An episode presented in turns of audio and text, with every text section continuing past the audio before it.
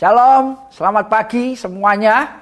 Kita akan belajar kembali satu kebenaran yang luar biasa di dalam Alkitab kita. Saya merenungkan terus saudaraku akan satu hal yang penting kita perlu tahu bahwa kekristenan atau kita sebagai pengikut Yesus itu kita harus tahu persis bahwa kekristenan bukan agama. Tapi kekristenan adalah hubungan atau kekristenan itu adalah perjumpaan kita yang harus terjadi terus-menerus di dalam kehidupan kita setiap harinya. Dan itu akan membangun akan kehidupan rohani kita untuk semakin kita kuat, tangguh dan kita mengenal kepada siapa kita mengikut satu peristiwa yang luar biasa tercatat di dalam Alkitab dan saya waktu merenungkan ini saya minta sama Tuhan supaya kita semua juga mengalami seperti apa yang tertulis di dalam Alkitab ini. Mari kita buka di dalam Injil Lukas pasal yang ketujuh ayat 36. Kalau saudara membaca perikop ini di sana diceritakan seperti ini. Seorang Farisi mengundang Yesus untuk datang makan di rumahnya. Yesus datang ke rumah orang Farisi itu, lalu duduk makan. Di kota itu ada seorang perempuan yang terkenal sebagai seorang berdosa. Ketika perempuan itu mendengar bahwa Yesus sedang makan di rumah orang Farisi itu, datanglah mem ia membawa sebuah buli-buli pualam berisi minyak wangi. Sambil menangis, ia pergi berdiri di belakang Yesus dekat kakinya, lalu membasahi kakinya dengan air matanya dan menyekanya dengan rambutnya. Kemudian mencium kakinya dan meminyaknya dengan minyak wangi itu. Kalau saudara baca sampai selesai, kisah ini benar-benar kisah yang luar biasa sekali. Dikatakan oleh Alkitab ada seorang perempuan yang terkenal. Wah kalau kita mendengar kata terkenal ini memang ada yang positif, ada yang negatif saudaraku ya. Dan Alkitab ini menulis terkenal karena negatif. Perempuan ini terkenal sangat berdosa ditulis oleh Lukas. Dan perempuan ini tahu persis bahwa dirinya butuh Tuhan Yesus. Oleh sebab itu dia dengan satu tekad yang kuat sekali, dia mendatangi Yesus di rumah orang Farisi. Saudara, kalau menurut tradisi, wah ini wanita ini cari mati ini, saudaraku ya. Tapi apa pun juga yang akan terjadi dalam hidupnya, dia tidak peduli. Yang dia peduli adalah aku harus ketemu Tuhan Yesus dan aku akan melakukan apa yang aku bisa lakukan. Ya. Dan Alkitab mencatat, ya kalau menurut saya ini satu peristiwa yang yang luar biasa sekali, di mana wanita ini ketika ketemu Yesus, dia langsung tersungkur, ya menangis, membasahi kaki Tuhan Yesus dengan air matanya. Saya waktu merenungkan ini saudaraku. Saya sering kali ketika saya berdoa dan saya bertemu dengan Tuhan, saya mesti menangis.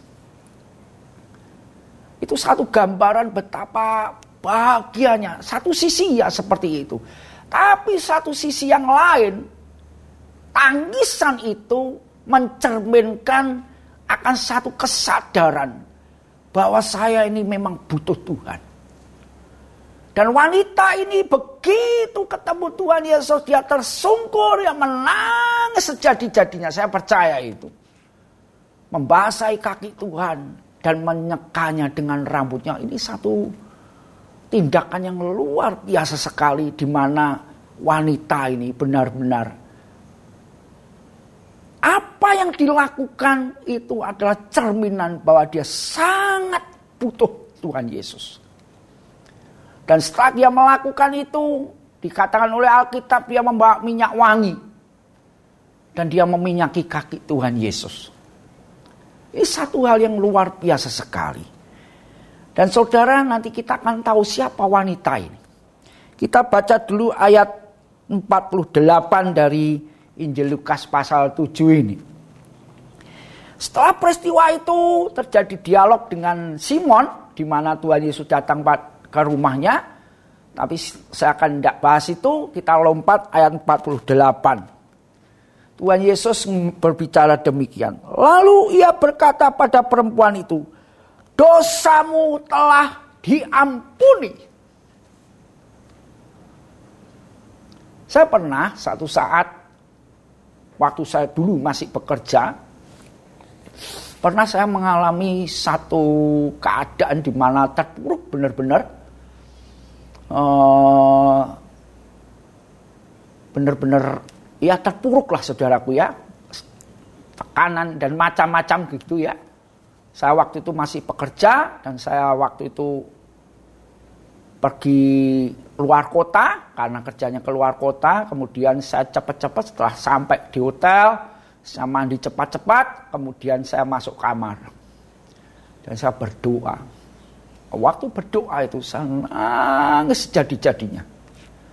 Dan saya bersaksi, waktu saya nangis seperti itu, saya tahu persis ada tangan yang memeluk saya. Dan saya mendengar suara, Petrus aku mengasihimu. Wah hancur hati saya saudara. Saya menangis begitu lupa. Dan ketika saya mendengar aku mengasihimu, rasanya sudah enteng semua saudaraku. Ya.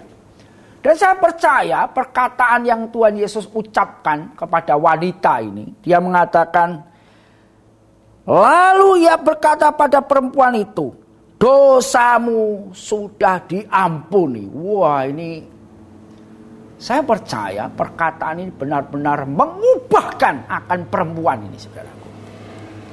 Dan nanti kita akan lihat perubahannya begitu luar biasa. Dan yang kita rindukan hari-hari ini saudaraku ya. Kita rindukan setiap hari kita mencari Tuhan. Sampai kita ketemu dengan Tuhan. Dan Tuhan menyampaikan sesuatu yang mengubahkan hidup kita. Ini harus menjadi pengejaran kita hari-hari ini di masa-masa yang tidak menentu ini. Satu hal yang menjadi doa saya dan semoga ini menjadi kerinduan hati saudara juga. Berdoa tiap hari untuk kita mengalami Yesus. Kalau lagi kekristenan bukan agama. Ayo kekristenan adalah hubungan kita dengan Tuhan. Membangun hubungan itu penting saudaraku. Supaya apa? Tujuannya adalah supaya kita semakin mengenal Yesus. Semakin kita mengerti kemauan Tuhan terhadap diri kita apa. Dan wanita ini sekali lagi. Ketika dia benar-benar membutuhkan Yesus dan melakukan satu tindakan yang luar biasa.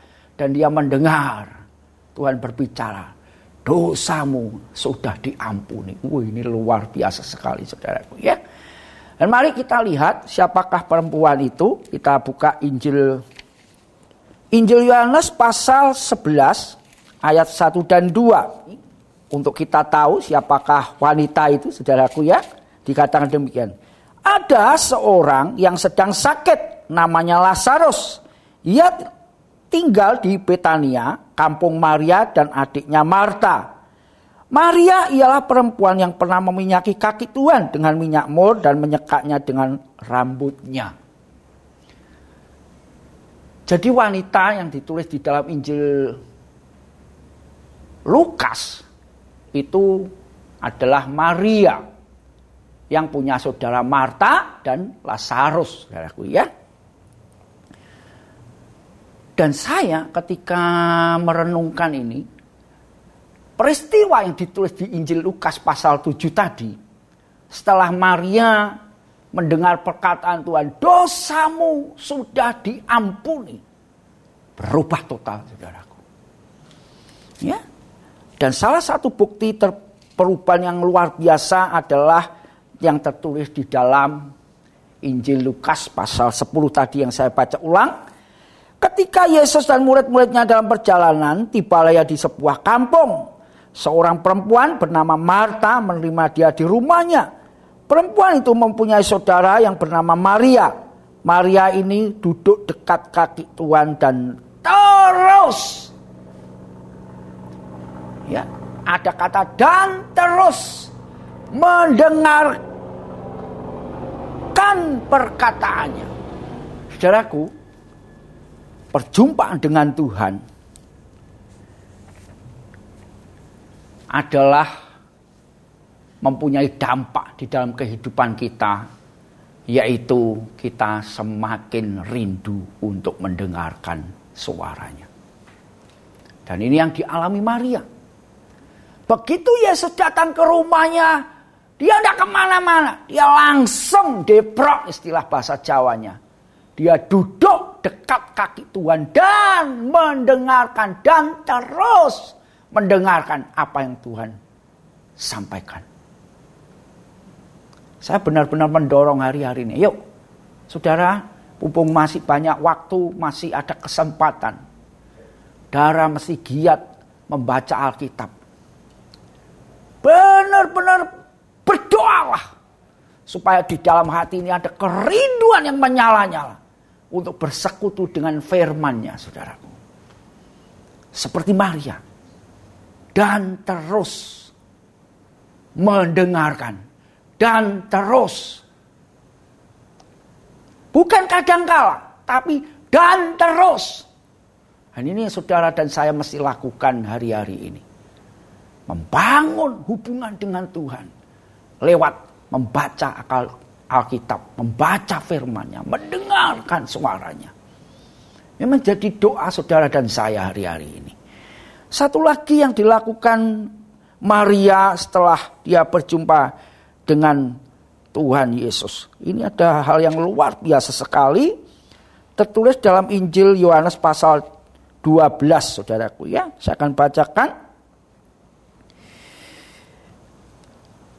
Ayat 1 mulai. Enam hari sebelum Paskah, Yesus datang ke Betania. Tempat tinggal Lazarus yang dibangkitkan Yesus dari antara orang mati.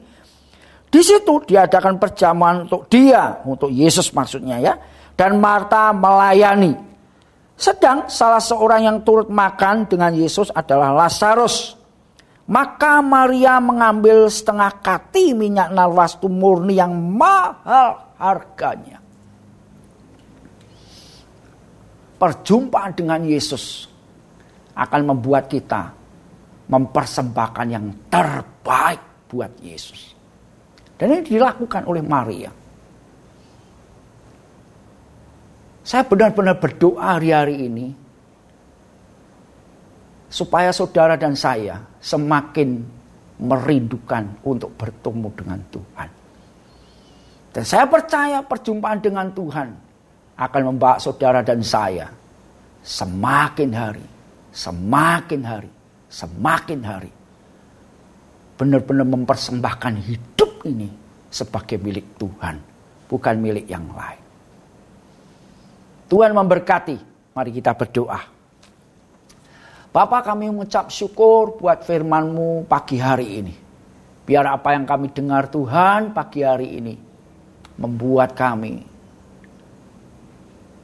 punya benar-benar satu kerinduan yang kuat untuk mengalami perjumpaan dengan Engkau seperti Maria Ketika dia mengalami perjumpaan dengan engkau Tuhan, hidupnya diubahkan.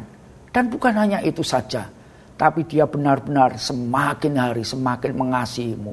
Semakin hari semakin mempersembahkan hidupnya bagi engkau. Terima kasih Tuhan buat pagi hari ini. Dalam nama Tuhan Yesus. Amin. Tuhan memberkati.